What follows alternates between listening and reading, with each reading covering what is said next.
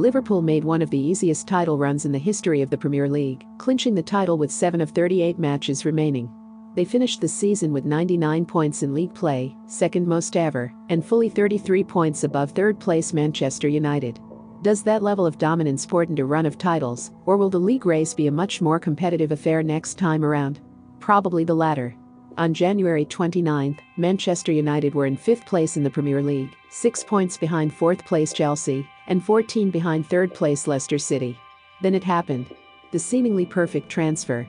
Bruno Fernandes, who tallied 32 goals and 18 assists with Sporting Lisbon in 2018-19 and had long been rumored a United target, came aboard for 55 million euros, plus up to 25 million euros in add-ons. And poof, United had the identity it had severely lacked. In the final 14 league matches of 2019-20, United didn't lose, winning 9 and drawing 5. They scored the second most goals, 30, and allowed the fewest, 7. Star midfielder Paul Pogba returned from injury after the coronavirus stoppage, and things kept humming. They earned the most points in the league after the start of February, catching not only Chelsea but also Leicester City to finish third. They did lose to Chelsea in the FA Cup semi-finals, but they advanced past Club Brugge in the Europa League round of 32 by an aggregate score of 7-1, then crushed Austrian outfit LASK 5-0 in the first leg of the round of 16. Their second leg is August 5. We've been waiting for a few years for United to show true signs of life. Since Sir Alex Ferguson's retirement in 2013, they had enjoyed only one top three finish, compared to four finishes of fifth or worse.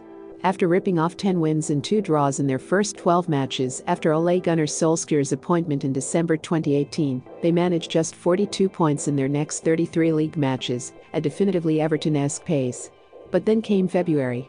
With Fernandes now in an attacking midfield role, Marcus Rashford and 18-year-old Mason Greenwood on either side of him, and Anthony Martial up front, United both controlled more of the ball and created better shots.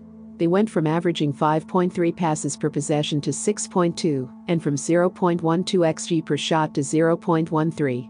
That might not sound like a lot, but almost every team in Europe's Big Five leagues fall between 0.10 and 0.14, so it's a worthy rise.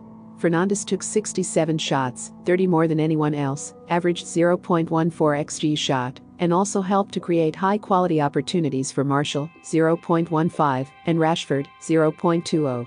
Add to a torrid stretch by Greenwood, 6 goals despite 0.08 xg per shot, and you had, among other things, a situation in which Pogba didn't have to do as much.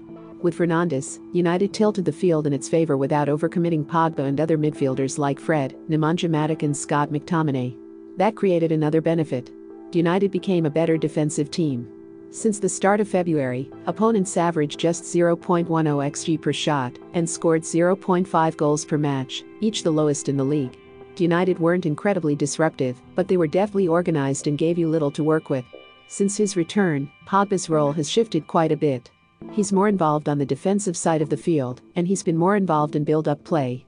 He's attempting more backward passes and more passes into the attacking third, but fewer from inside the attacking third. He's all over the map. Adding Fernandes both gave United an identity and clarified a lot of players' roles. You can't ask for more than that, you can only hope it continues over a full season. So, about that. As good as United have looked, we're reacting to a 14 game league sample. That's barely larger than the brilliant Solskjaer debut stretch, which turned out to be, to some degree, fool's gold. And a lot of regression factors were a little too far in United's favor during their most recent hot streak. Save percentage, during these 14 matches, United save percentage was 83.3%. 42 shots on goal against, 35 saves. Keeper David De Gea has had some shaky moments here and there, but that's an outstanding rate. Too outstanding, actually. Over the past four years, only 11 Big Five teams have hit even 77% for the season. Those 11 either A. had Jan Oblak as their goalkeeper, Atletico Madrid three times, or B. saw their save percentage fall the next season, often by a large margin. Penalties. Over the past 10 Premier League seasons, only 8 teams have earned more than 10 penalties in a single season. No one had earned 14 until United did it this year. Granted, United drew 12 last season, too, but the other teams with 11 plus penalties drawn averaged just 5.8 the next year.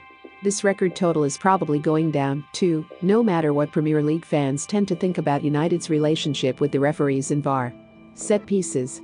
Set piece goals are pretty random, even if you're good at them, or bad at stopping them. Over their first 24 league matches, United scored 5 set piece goals and allowed 11, a margin of minus 0.25 per match.